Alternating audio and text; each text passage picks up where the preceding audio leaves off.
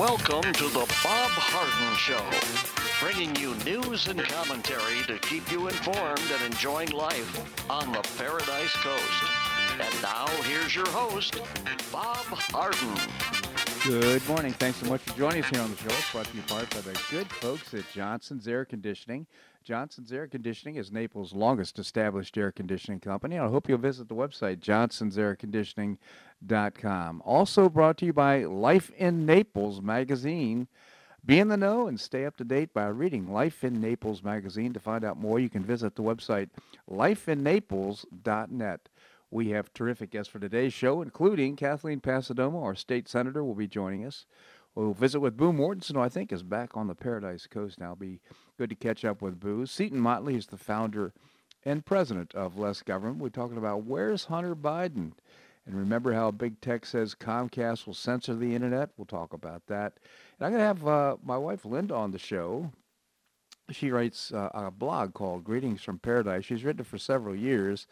And uh, we'll find out about that blog. It's very popular. Everybody, last time she sent it out, she had over 10 people uh, asked to be put on the list of what is now hundreds, maybe a couple thousand people that uh, subscribe to uh, her newsletter.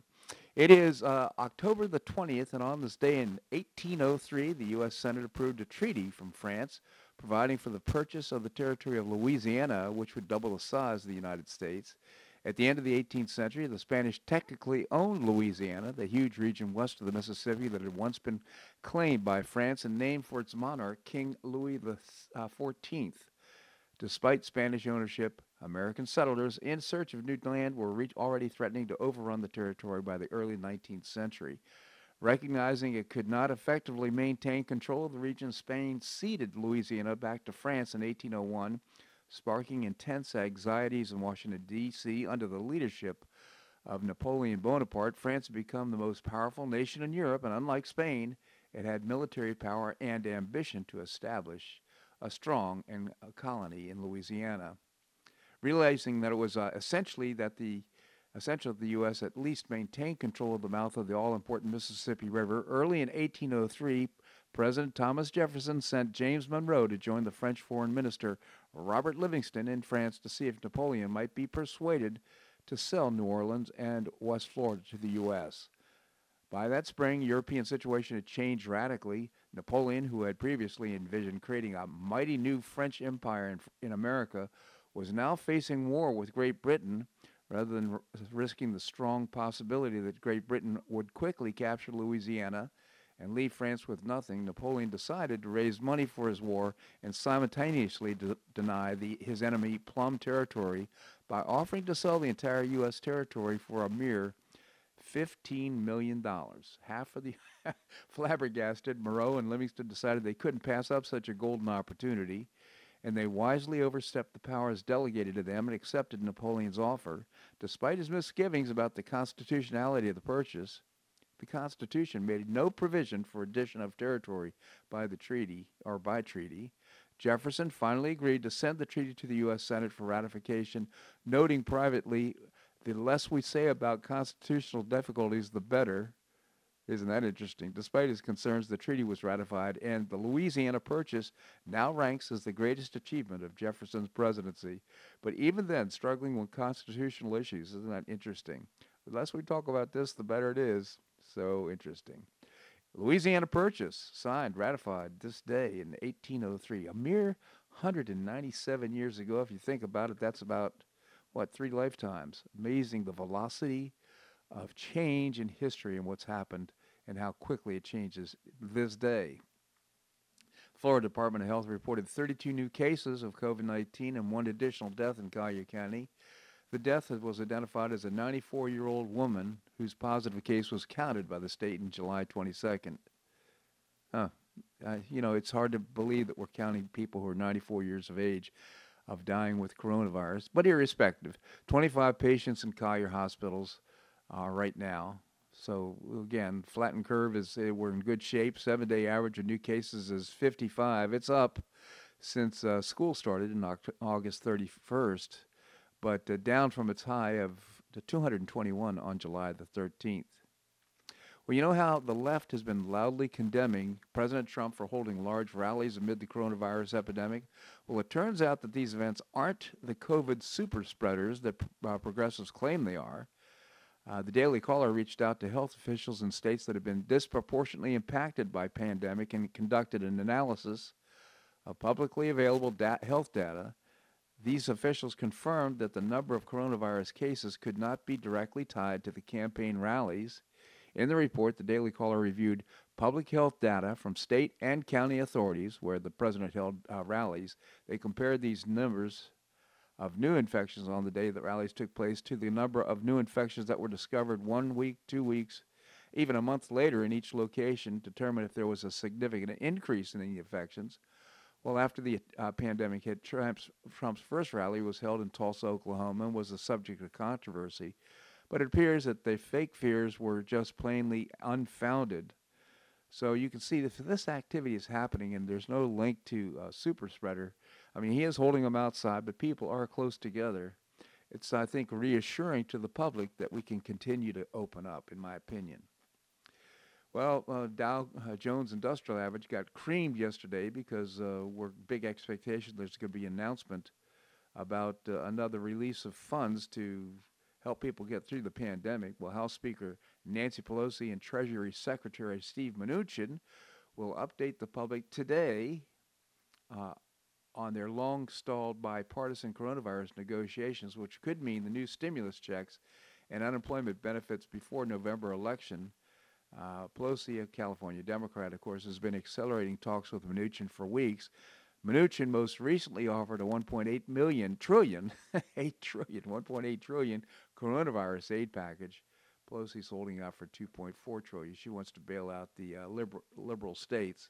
Don't think that's going to happen. We'll see what happens today. Hopefully, there'll be the uh, futures are up, which maybe is an indication they anticipate an announcement today. Well, the president was in Prescott in Tucson, Arizona yesterday with thousands of followers showing up. Uh, the enthusiasm for his followers is palpable. Uh, for fact, uh, in the Prescott rally, there are 22,254 sign-ups. That's right, 22,000. 23% are not Republican. 37.6% did not vote in 2016. So do you think these rallies are working? I think they are.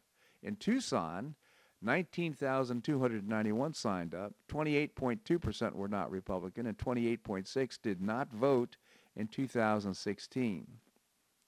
That's so. What I think what, this illustrates is that these are not likely voters because they haven't voted in the past. Some, many are not Republican, but uh, I would anticipate after attending one of these rallies, they're going to be so excited to vote. They will be turning out. Meanwhile, Joe's put a lid on his campaign until the debate on Thursday. Democrat presidential nominee Joe Biden has remained mum on questions about his knowledge of his son's Hunter Hunter's overseas business dealings, which were discussed in a series of emails purportedly found on the laptop belonging to his son. Now, of course, you may be aware the New York Post last week published this controversial email uh, story about the emails, which was later obtained by uh, several media outlets related to Hunter Biden's work with Ukrainian natural gas firm Burisma, as well as his work with a Chinese energy firm.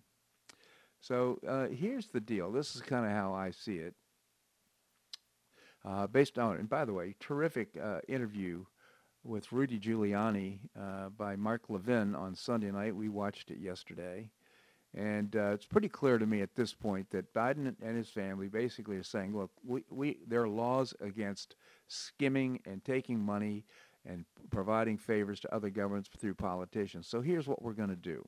What we're going to do is we're going to have uh, payments made to family members, which is totally legal and then uh, we'll be able to cycle that money back to me, some of it anyhow. In fact, uh, you can see that the big guy that was mentioned in one of uh, Hunter Biden's emails said it would be about 50%. In any event, it's millions and millions of dollars that are involved in the scheme. It's just unbelievable, and it's legal. Uh, there's nothing wrong with it, but you can te- you can see that what Biden is doing, he's trying to circumvent the law. The intent of the law is to prevent politicians from selling out to other sources and to other uh, interests and uh, providing favors for them. Well, that's exactly what's happened. He is so compromised. He compromised to China. He's compromised to other governments. Uh, based on the scheme that he's built by paying his, to his brother James and to uh, Hunter uh, to uh, provide these favors to, for example, um, he provided a meeting, which he's denied, by the way, to uh, one of the head guys at Burisma. So uh, right now, Biden is the the the, the mainstream media is in denial about all this. In fact, the, the debate that's coming up on Thursday night, they changed the topic from foreign interests to other topics in order to avoid, in my opinion, they're avoiding this whole issue so that and hoping that they can continue to provide cover for uh, Joe Biden on this thing. So it's uh, really a shame. It's it's in my opinion so disgusting to see what's happening. There's no question Joe Biden is compromised. Compromised with the uh, Chinese government. He's compromised with other foreign interests, and uh, he should not serve as president of the United States, irrespective of how the mainstream media, and by the way, how about Twitter and Facebook and other uh, companies, uh, social media companies that are trying to provide cover uh, for Joe Biden. Such a shame. Uh, this segment of the show brought to you by the good folks at Johnson's Air Conditioning. Johnson's Air Conditioning is Naples' longest established air conditioning company. I hope you'll visit johnsonsairconditioning.com. Also brought to you by Life in Naples magazine. Be in the know and stay up to date by reading Life in Naples magazine. To find out more, visit lifeinnaples.com uh, or .net, I should say. Okay, coming up, we're going to be visiting with Kathleen Passidomo, our state senator. That and more right here in the Bob Harden Show on the Bob Harden Broadcasting Network.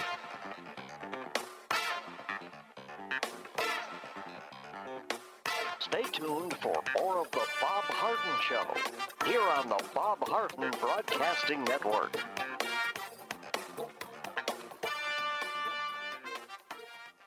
I'm Bob Harden, the host of the Bob Harden Show. One of my favorites for breakfast or lunch is Lulabee's Diner, providing great service, fabulous food, and a rockin' good time. Lulabee's Diner is a throwback to the 60s, complete with great music and a fabulous 60s decor. What I like best is a blend of great food, great value, and terrific service. Most of the friendly waitstaff has been part of Lulabee's for years. I enjoy the great choices for breakfast and lunch, and you'll find the menu has everything and anything to satisfy your taste. Lulabee's offers catering, party platters, lunch boxes, and more. Lulabee's Diner will quickly become one of your favorites for breakfast or lunch. No reservations are needed. Check out the website at lulabees.com and stop by Lulabee's Diner, open from 8 a.m. until 2 p.m. seven days a week. Lulabee's Diner in the Green Tree Shopping Center at the corner of Immokalee and Airport Pulling Roads. Stop by Lulabee's Diner for fabulous food and for a forever cool rockin' good time.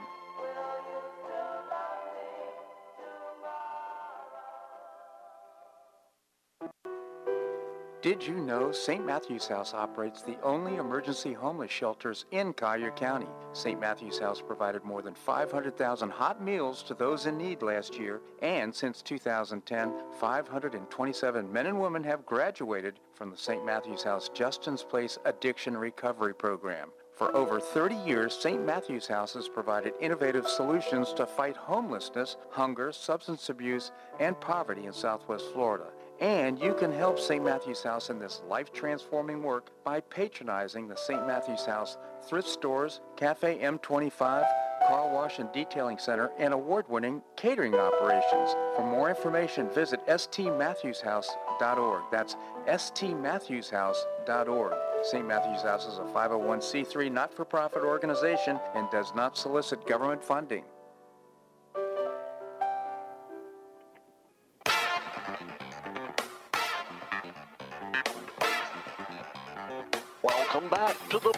Harden Show. And now here's your host, Bob Harden.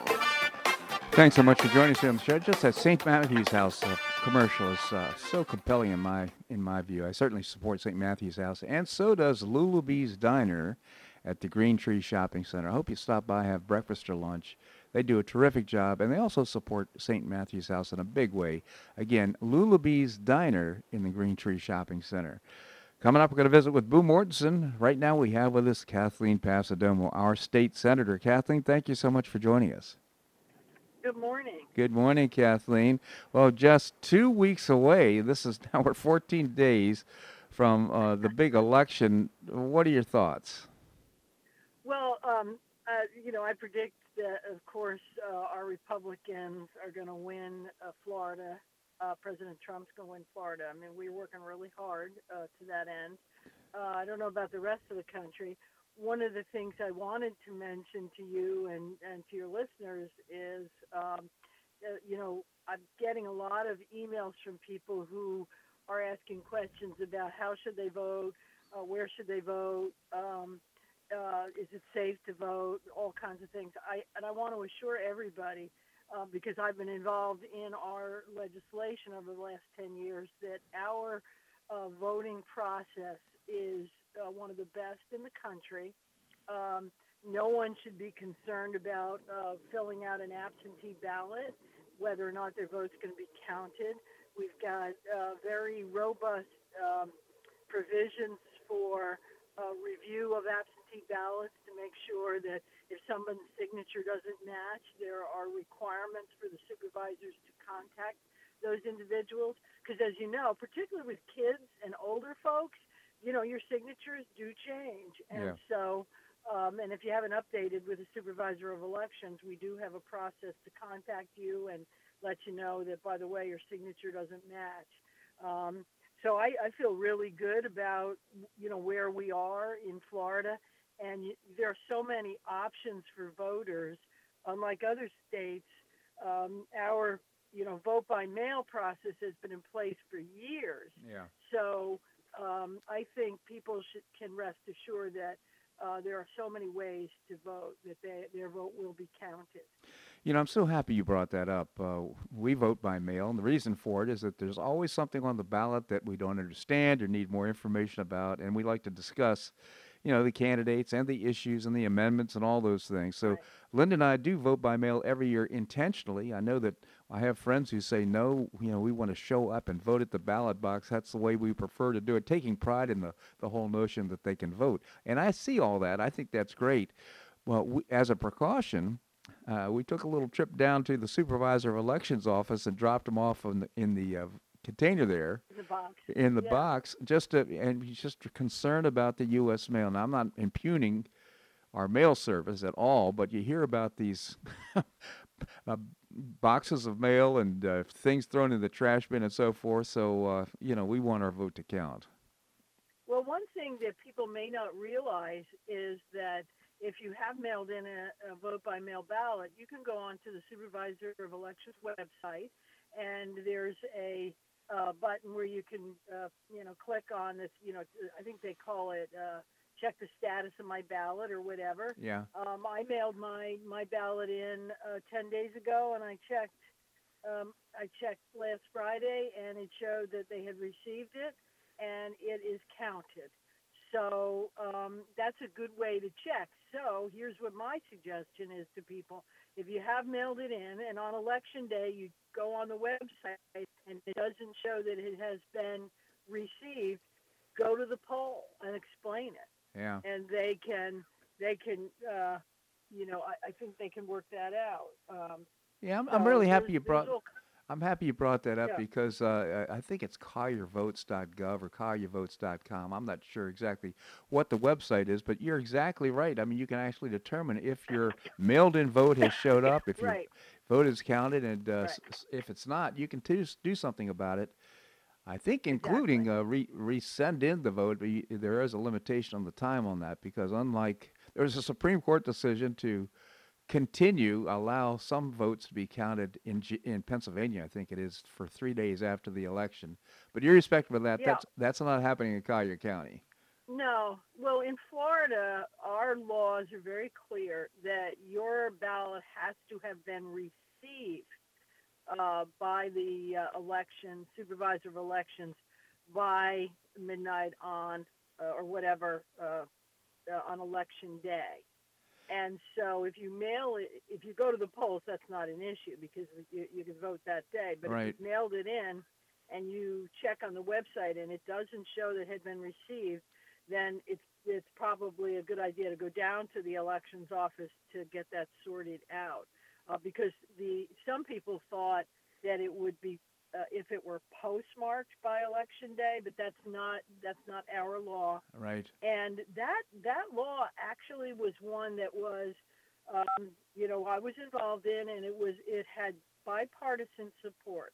Um, we had a, you know, we had a lot of discussion on on curing a a ballot that was defective and all kinds of stuff, and we fixed all that. And I think it's fair. It makes sense.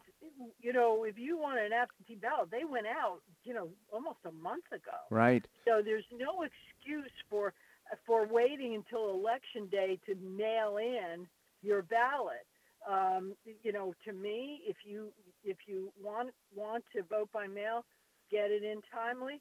And if you can't for some reason, or you want to wait to the last minute because you're not sure who you're going to vote for, uh, then go down to the polls. Right. Or you can, you know, it, there's so many options in Florida. I feel very uh, comfortable and confident. And, and, of course, we have a terrific supervisor of elections in Collier County and, and now in Lee. So um, uh, I think, you know, people can be very comforted that their ballot will be uh, counted. Now, you know, I'm so happy you brought that up. Jennifer Edwards has done a great job, but it's an elected position, yeah. our supervisor of elections.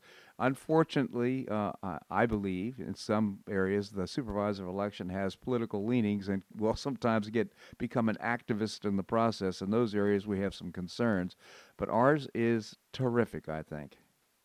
That's right, and we um, in in uh, uh, Broward County uh, the supervisor that had been uh, uh, uh problematic was removed from office by Governor DeSantis, and she originally contested it, but it was so clear yeah. of the corruption in her office that she decided not to pursue um, her lawsuit against the state, and so there, um, so she is no longer there, and um, the there will be a new supervisor elected in November. Uh, until then, um, an attorney who who I have a lot of respect for, Peter Antonacci, is handling elections in Broward County. Oh, that's um, good to um, hear. That is great to hear. Yeah. So uh, yeah. uh, before I let so, you go, I do want to just get your thoughts and update and reassurance about the uh, what's going to be happening in Florida here. What what are the kind of results do you think we're going to see for the presidential election and for the state and uh, for the House and for the Senate? What, what are your um, prognostications? I, I think uh, you know President Trump's going to probably win Florida. He's been working hard, and the Florida GOP has been uh, just bending over backwards to do everything they possibly can. They've been knocking on doors all over the state, doing grassroots campaigning, um, and and we are doing that as well uh, for our um, uh, uh, senator the senators that are up for reelection and House members. Um, we're hopeful that we're going to come back not not only with our current 23 members, but maybe pick up one or two. Oh, I mean, great. we're working hard at it, and here's what um, President Designate Simpson has been saying all along: if we lose one of those elections, it will not because be because we didn't put every single um, 110% effort. It'll just be because we got beat. And, you know, that's the best philosophy because we're not leaving any stone unturned. We're spending whatever it takes to um, uh, take care of our senators that are running. Uh, the House is the same. Um, it's been challenging with pandemic because, you know, the typical grassroots of knocking on doors and whatever has been slowed down, but now it's all picking up and I feel I feel really good about where we are and how we're doing it. Outstanding, Kathleen Passidomo, again, our state senator. I'm so grateful for your time here on the show, Kathleen. Thank you so much for joining us. Thank you, and have a great day. You as well. Thank you, Kathleen. All right, coming up, going to visit with Boo Mortenson. We'll find out what's new with Boo, that and more right here in the Bob Harden Show on the Bob Harden Broadcasting Network.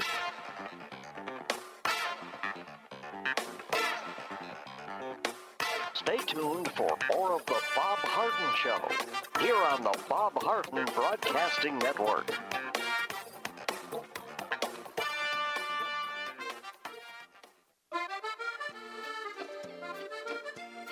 Provence Restaurant is a favorite dining destination for many Neapolitans, including Linda and myself. Blue Provence, located in a historic building in the heart of Old Naples at Crayton Cove, offers a mix of French bistro cooking with bold, fresh Floridian flavors. Experience award-winning cuisine at Blue Provence and enjoy one of Florida's most extensive, eclectic, and fun wine cellars. Dining your choice of the popular Eat-In Bar, the intimate Courtyard Garden, or the beautiful Provencal Caribbean Dining Room. Enjoy a wonderful and memorable evening in a casual and relaxed atmosphere that includes a taste of Provencal hospitality. Blue Provence is open seven days a week all year round.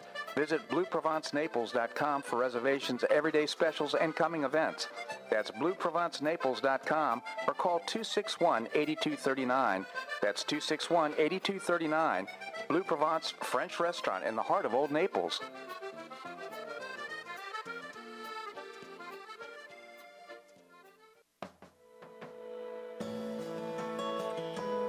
Gulf Shore Playhouse is passionately committed to enriching our cultural landscape by producing professional theater to the highest artistic standards and providing unique educational opportunities to folks in a spirit of service, adventure, and excitement. Over the past 15 years, the Playhouse has expanded immensely, outgrowing its current facilities. With dreams of expanding even further in order to better serve the community, broaden the economic impact, and strengthen the cultural fabric of our region, it's time to build and move into a new home. A 44,000 square foot state of the art theater and education center will be built on three acres at the corner of First Avenue South and Goodlette Frank Road, allowing Gulf Shore Playhouse to achieve those dreams. To find out more about Gulf Shore Playhouse, this state-of-the-art performing arts center, and about the season's exciting productions, visit gulfshoreplayhouse.org. That's gulfshoreplayhouse.org. We'll see you at the show.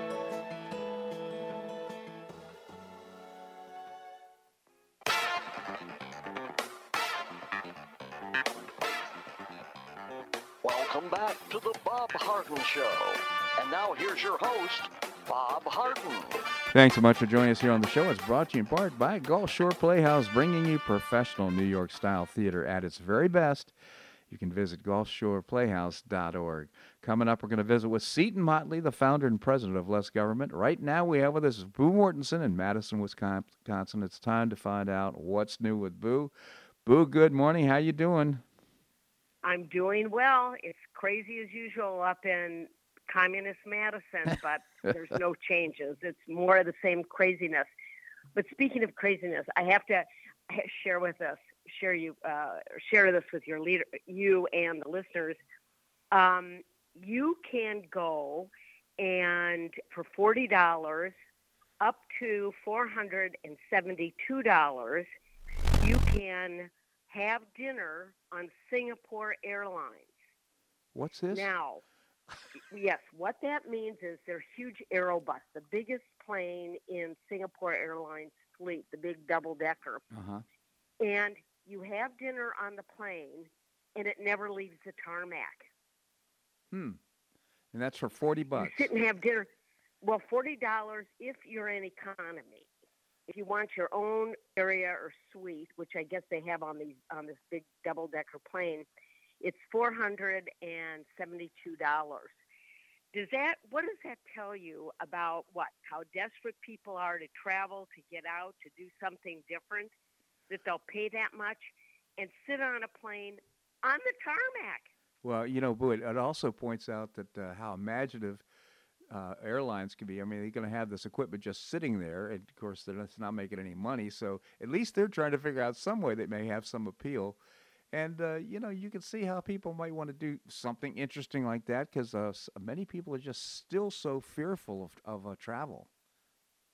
I know it. I think it's very clever, and it's sold out. So obviously, there's an appeal for it. Wow. In fact, I'm surprised that our our airlines haven't picked up on that, but you know, maybe they will. I don't know. It seems like more people are flying now. That's so interesting, Boo. Well, so what are your thoughts on what's happening now? We're two weeks from the election, and uh, you're up in Madison, Wisconsin, so you're surrounded by the communists. so, yeah. how are things looking for you? I, you know, I'll tell you, I don't. I, it's it, the waters are getting muddied. Mm-hmm. Um, I think that with all this Russian hacking business now coming out, I don't know if they're trying to create doubt about the the balloting. Then you've got the potential of absentee ballot fraud. Do you really think that we will have the results of the election on November 3rd? or Uh, do you think it will extend into 2021? Hmm. So, I mean, I, I think there might be a sentiment of many people. I just watched the enthusiasm for President uh, Trump at, at his rallies. Again, two two in Arizona yesterday, which is a swing state. It's a battleground state, and so many of the people are have never voted before, are not Republicans that show up for these rallies, and they're so enthusiastic.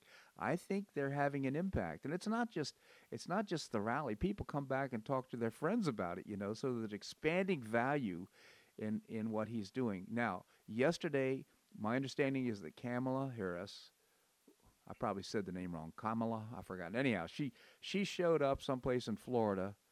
Ten people showed up. Ten.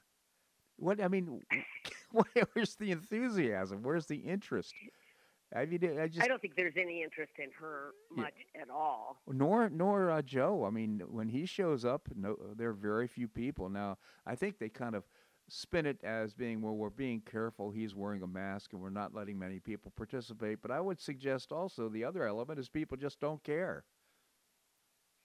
Well, you know that's interesting. Last night I was watching the news on on one of the networks. Let's say it's NBC, Mm-hmm. and they're so slanted. They're so unbelievably slanted. Yep. So they show, they say, well, nobody is wearing a mask at a Trump rally, and it's contributing to the coronavirus Yeah. spike, and we're going to have this longer because of the Trump rallies where nobody is wearing a mask. Why don't they show a Biden rally?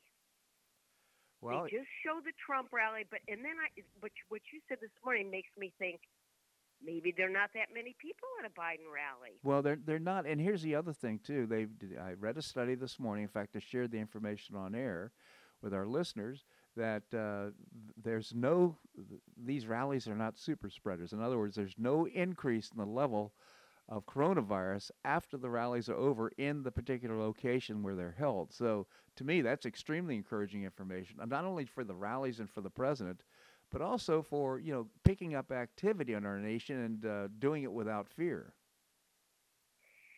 Well, I I don't know. It's you know you read all these different polls, and how do you know? You know, last year they said that uh, Hillary was going to win by 99 percent, between 87 and 99 percent chance Yeah. of winning, and she lost. Yeah. So I don't even I don't even know that you can trust any polls, and it seems like every poll maker has a, a skew or a spin. Let me ask you a pointed question. When you look at President Donald Trump and what he's doing, does he look nervous about it? No, but um, no, but I can't believe that he isn't. Well, I uh, I think I- his game plan is the same this year as as it was last year. He's going to leave it all on the field to use a, a, a sports analogy. So he's out there doing two and three of these things a day, if you could believe that. He's got a Yeah. plan to fly in. People are just going right to the hangar there and meeting with him, and the 15,000, 20,000 at a time. It's just unbelievable. So he's, you know, I don't know if you recall, last year he was in Wisconsin. I think it was Yes. maybe it's Michigan, uh, doing a rally at one o'clock in the morning, the day before or the morning of the election. So, uh, yeah, he's just demonstrating, I think, tremendous energy and interest. And in addition to that, now you're seeing this corruption. Uh, it's uh, apparently all legal. J- Joe Biden's selling influence through his family members, and uh, you know, and and the and the mainstream media and the social media is covering it up.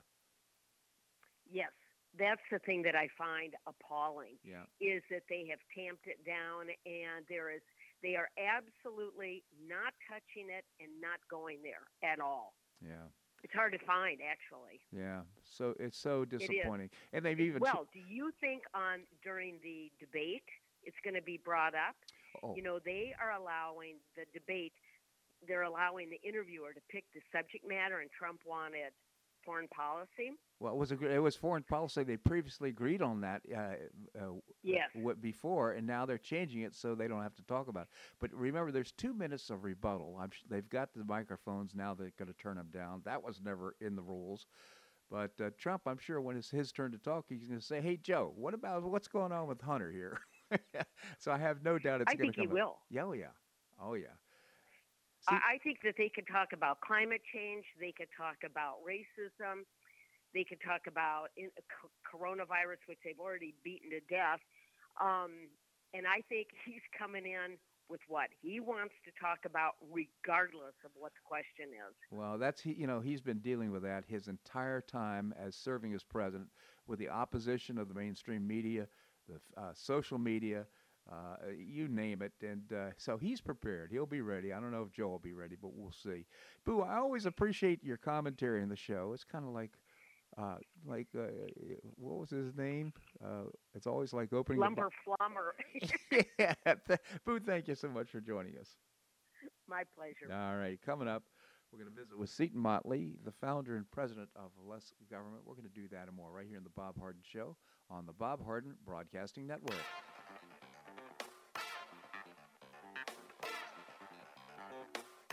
Stay tuned for more of the Bob Harden Show here on the Bob Harden Broadcasting Network.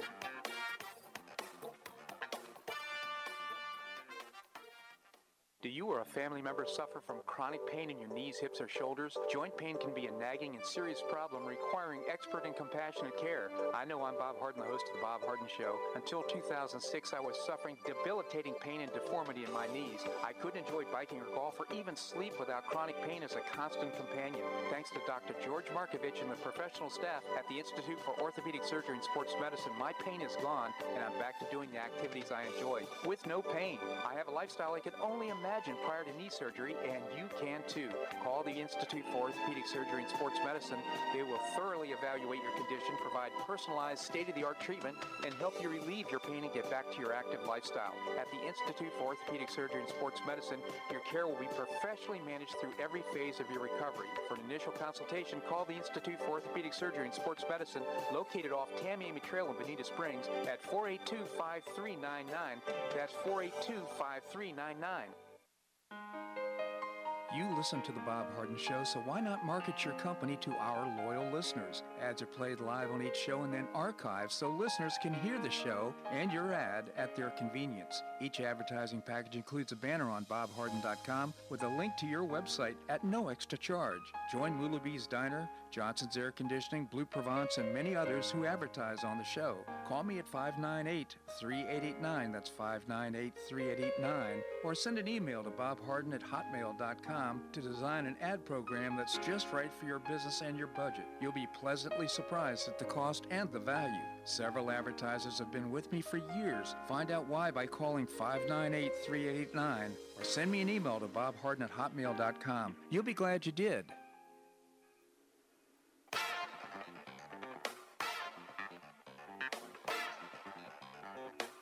Welcome back to the Bob Harden Show.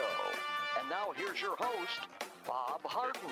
Thanks so much for joining us here on the show. It's brought to you in part by the Foundation for Government Accountability, creating policies and programs to get able bodied folks off of welfare and back to work. It's a moral imperative, and I proudly serve on their board. I hope you check out the website, thefga.org.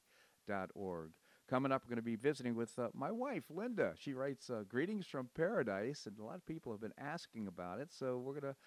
She's been doing it for over a decade, and uh, well, anyhow, we're going to be talking about that. Right now, we have with us Seton Motley.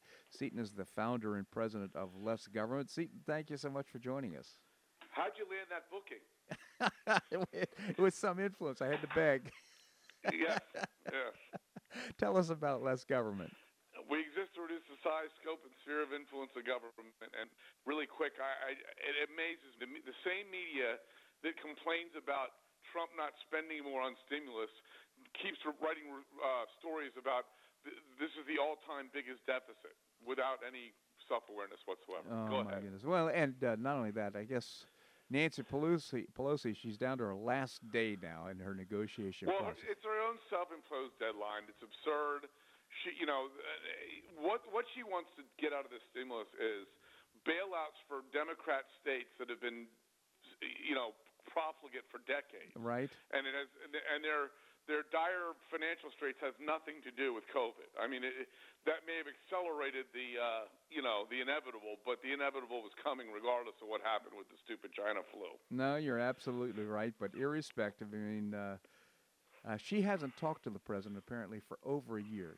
She has not had a conversation. Well, I'm sure Trump at some point said this is a waste of my time. Talk Yeah. to Mnuchin. Yeah. So, uh, and, and further than that, I think all of her judgment is tainted by her uh, just absolute. Dis- she despises. But buy her Botox? Go yeah, ahead. yeah, that. But also, she despises the president so much that I'm sure it impedes her decision making. She's not making. Well, you know, like, like like I said, Trump's. You know, tr- I'm sure in the business world, Trump doesn't. You know, obviously Trump didn't handle every single negotiation himself Right. until the very end. He delegates to people and says, "When you get close, I'll come in and you know we'll we'll knock it down." And Pelosi's so far away from reality that Trump's just like, "Screw it, I'm not talking to her. What a waste of my time that is." Yeah, exactly. Well, like he said in Art of the Art. Have you read Art of the Deal? The Art of the Deal. I a long time ago. I, I I I did it right before I sold a used car. It was very helpful, actually. Yeah, yeah, it is a very helpful, and I did read it as well. But one of the big things in there is you got to be willing to walk away, and that's something he kind of he kind of does in every deal. As he, as he walks And, away. and what's funny is I think Art of the Deal came out in the 80s. yeah. And I don't know if it was before or after. I can't remember. Did he mention um, Reagan leaving Reykjavik? You know, I don't even, I don't remember that. Uh, I don't. I'm, like I said, I read it so long ago. me too. Um, because that's what Reagan did. You know, I'm going to say to you know, he said, I'm going to say to you what nobody in Russia will say to you. Yet, and he got up and left the the, the nuclear uh, reduction talks, the nuclear arms reduction talks. So yeah, you have to say no and walk away sometimes because if somebody's being, you know, out of touch with reality, th- th- there's no point in wasting any more time. yeah. Well, she's trying to challenge him at his biggest strength, which is the art of the deal, and I think she's going to come out on top on this. So. Uh, Not not uh, in her best days, no, not now in her enfeebled state. No, no, sir. So uh, you wrote a great column about where's Hunter Biden, and remember how big tech says Comcast will censor the internet. I really appreciate it. Tell us about it. Well, I, I, I, of course, we're routinely reminded now by big tech being serially censorious. Um, but the, the argument for 20 years now of why we need net neutrality, which of course is a stupid, massive government imposition, not on the entire internet, just on internet service providers, the, the people that connect to the internet, Comcast, Verizon, AT&T, Charter, those companies. Net neutrality only applies to them. And what the, the, the argument is, if we don't have net neutrality, the internet service providers will block you from getting the stuff you want on the internet. And, and of course, one of the big arguments was when Comcast bought NBC, the argument was, oh, they'll block you from ABC and CBS because they're NBC now. Well, in 30 years of pri- 25 years of private sector internet now, if you if you gave a, a leftist net neutrality proponent truth serum and said, "Tell me one example of the internet service providers blocking you," they can't. Yeah. There aren't any. Yeah. It has never happened within the confines of net neutrality. Like they, they, they try to make stuff up. Like there was a, a local fire department in California that was fighting fires, uh, wildfires, um, because California can't manage their forests, and they'd signed up for like a regular, regular guy plan for 40 firefighters. Yeah. Well, they bumped up against their data cap because they have 40 guys on like a regular family plan, and they're constantly, you know, talking to each other while fighting a fire. Well, they say that's a net neutrality block. Well, no, it's not. That's a that's a abuse of a family plan for 40 firefighters. But there's no actual examples of ISPs blocking people. But the main funders of the push, the two-decade push for net neutrality, are the big tech companies: Google, Facebook, Amazon, Netflix, Twitter, um, and of course, what are they? What are they incessantly doing? They're blocking content. Yeah, so this is this is a big surprise to me. We've talked about net neutrality here for so many years. You think this thing would go away, and yet you see the impact that big money, big tech is having on Congress. They just go right along uh, with uh, with their ideas and what they want. Is net neutrality in play now? Well, it will be. If, if, if again, this has been going back and forth because they can't get it through Congress because it's a stupid policy and, and the American people don't want it. Yep. So whoever's in office in the in the White House, it, it, it ping pongs back and forth. Obama imposed really restrictive Title II net neutrality, and then Trump came in and immediately re, re, uh, pulled it, you know, removed it. And Biden will come in if he wins and put it back in. Yeah. Um, again with Title II, which is even worse. Um, Title II is is a classification of the FCC, the Federal Communications Commission. It's a well, right now the internet is considered an information service. Title One, Title Two is a communication service. Communications uh, regulations are much greater than the information service regulations. Yeah. So anyway, so, I mean, uh, uh, Ajit Pai, I think his name is. He's the head of the FCC. Ajit. Ajit. Ajit Pai. Thank you. So uh, apparently he says. a, it- a, a Hindu Indian from Kansas. Go ahead. Yeah, but the, he, apparently this guy is saying we're going to take a look at Section 230 and, and do something about it. Yeah, can he do that? hmm I'm I'm interested. You know, I'm a, I'm not a lawyer.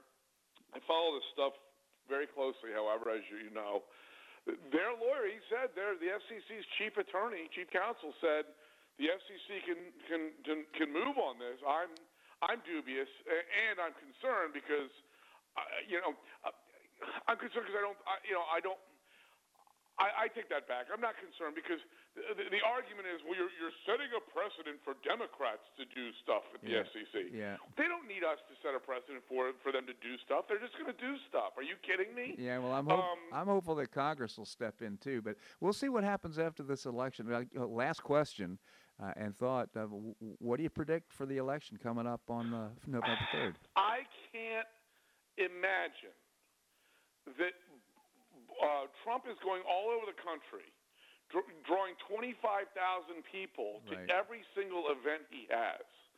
I'm seeing, you know, you see those boat flotillas throughout Florida and around the country. You see these car flotillas. A couple weeks ago, there was one in Miami, Florida, a car, you know, a caravan. Right. It was miles long. Yeah. Um, Limbaugh had a great line yesterday.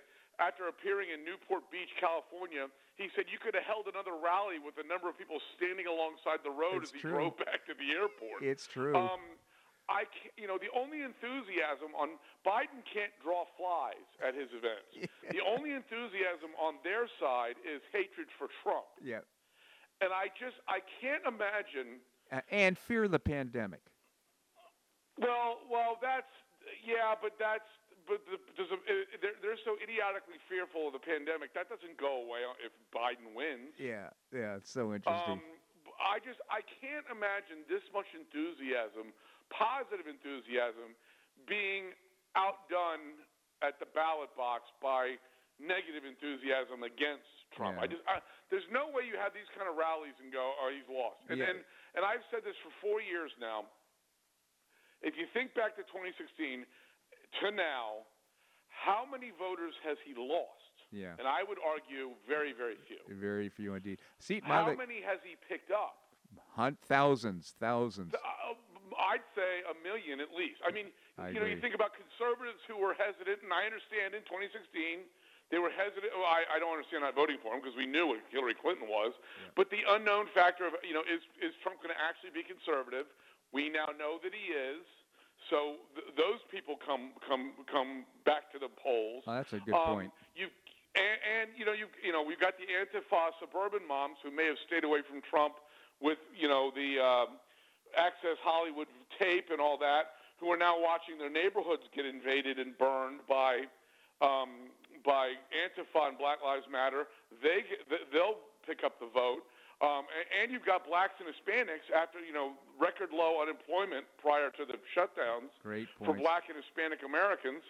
Um, they're going to, you know, if, if Trump gets eight or ten percent of the black vote, Yep, it's over for the Democrats. Absolutely. And I think he can get higher than that. I agree. Seton Motley, again, the founder and president of Less Government. I encourage you to visit the website, You can also visit Less Government on Facebook. Seton, always a pleasure to get your commentary here on the show. Thank you so much for joining us. Thank you, sir. Good, uh, good luck with the wife. Thank you, Seton. All right, coming up, we're going to be visiting with Linda Harden. She is the author of Greetings from Paradise people just really want to get on her list. I thought it'd be time. Well, of course, I post all of her blogs on uh, my website. Greetings from Paradise it's, is the subject. So uh, we're going to find out about the blog and uh, what she does and why she does it. We're going to do that and more right here in the Bob Harden Show on the Bob Harden Broadcasting Network.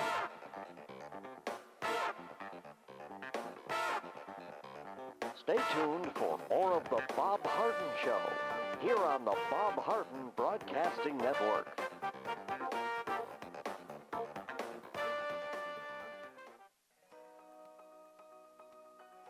Have an extra auto you'd like to donate to charity? Maximize your tax deduction, support your favorite charity, and help a local child in need by calling Naples Auto Donation Center. Naples Auto Donation Center is a not-for-profit licensed car dealer. Just call NADC at 692-9840 and they'll take it from there. You get a properly documented tax deduction for whatever the vehicle actually sells for. Your designated beneficiary charity gets half the profit after fix-up costs, and the net revenue generated by NADC goes to Friends of Foster Children to provide tutoring and other enrichment activities for foster children the government doesn't provide. And NADC is also one of the few places in Collier County that sells inexpensive cars that actually run to folks who would otherwise not be able to afford one. It's a real win-win. Call Naples Auto Donation Center at 692-9840 or visit the website nadckids.com. You'll be glad you did.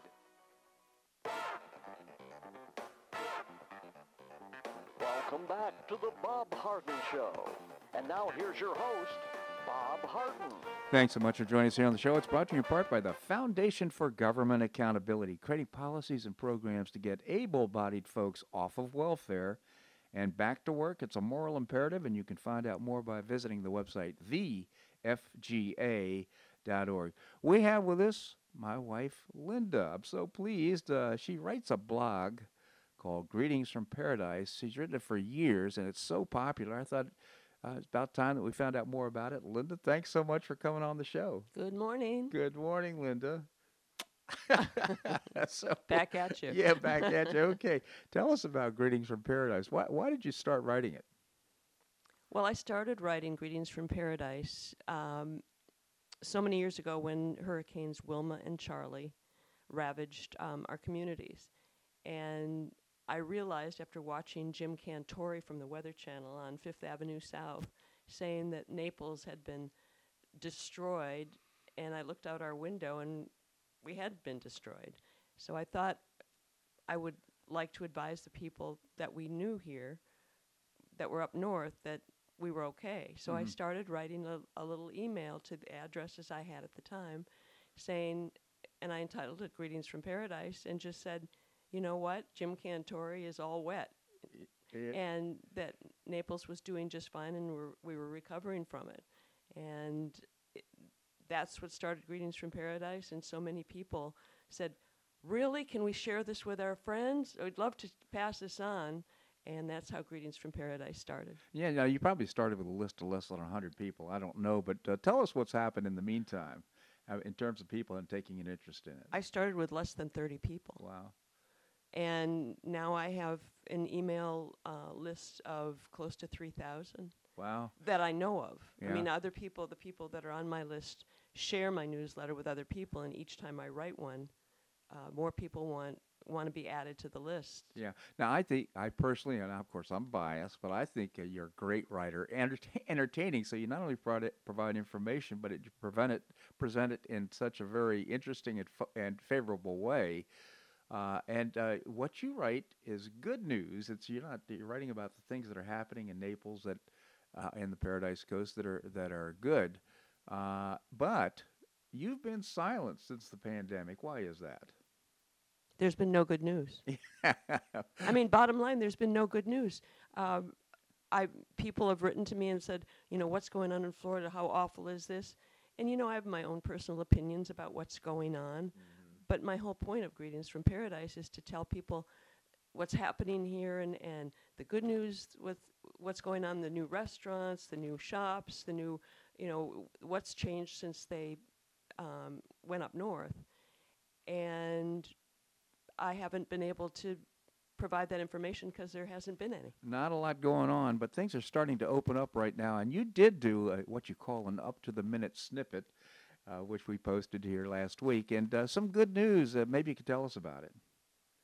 Well, the good news that's happening. I mean, it it it it's kind of good news, but but for example, the Third Street Plaza on on uh, Third Street South. That has been I've been reporting on that ad nauseum for the last four years. That is supposed to be replaced because it's in it was in dire condition um, by a boutique hotel, and finally, finally, uh, Third Street Plaza is being demolished to put that boutique hotel um, in place, and I was so pleased to finally report that to to my readers. Yeah. So, uh, and there's some other good things going on around the Paradise Coast too. So, uh, be also interested before before I let you go. I want to uh, ask you about. We watched Trump Card yesterday. Now, this is Dinesh D'Souza's uh, latest movie, or uh, we'll call it documentary, and uh, it was quite excellent in my opinion. What, you- what were your thoughts? It was disturbing, but Dinesh D'Souza always does movies to make you think about what's really going on. I wish, you know, the the media doesn't silence movies like that, but I wish everyone could see it. I do too. I it, it was uh, Dinesh. It's what he does is he doesn't just talk about. He goes into the to the eye of the tiger. He he visits with people who create the news, and uh, he it's about what's happening uh, with, uh, for example, uh, uh, uh, identity politics. It's what's happening with regard to mainstream media. It's what's happening with gay rights and just a number of things. And so he actually brings guests on, talks about the issues, and helps us. I think gives us a really good perspective on what these issues are going into the election. I wish everybody could could see that movie today, and I would encourage your listeners to uh, to log on to um, Video on Demand because they can get it. They can rent it for only five dollars now. It was up twenty two dollars, but I would encourage everybody who possibly can. It's on Video on Demand.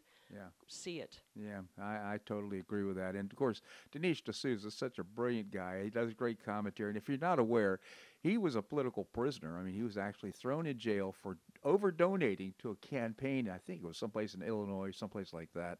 He over contributed to a candidate. The consequence is he not only got put in jail, he got put in jail in the worst type of criminal uh, jail that there is.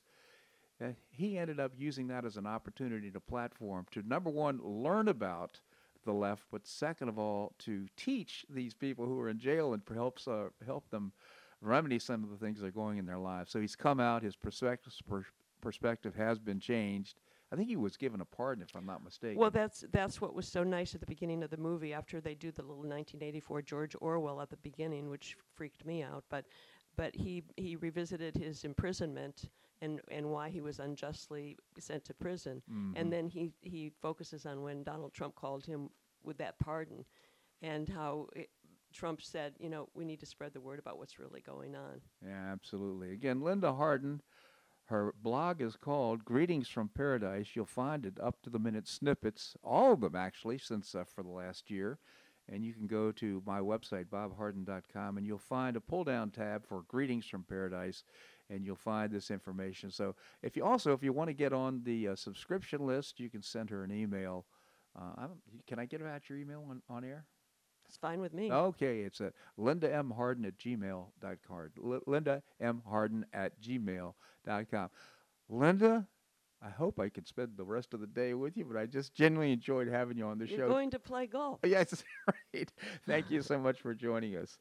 All right, well, this is the wrap on today's show. I hope you enjoyed it. I certainly did. If you'd like to uh, get on the email distribution list for uh, newsletter about the show, you can send me an email at bobharden at hotmail.com. Also, appreciate your comments on the show.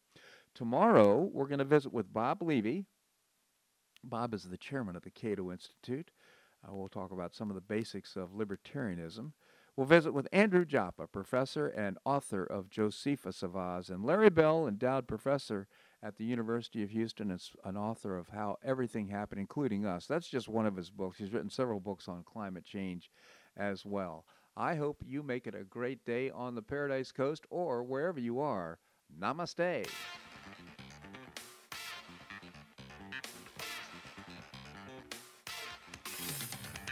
Thanks so much for listening to the Bob Harden Show on the Bob Harden Broadcasting Network. For more information and audio files of previous shows, visit www.bobharden.com.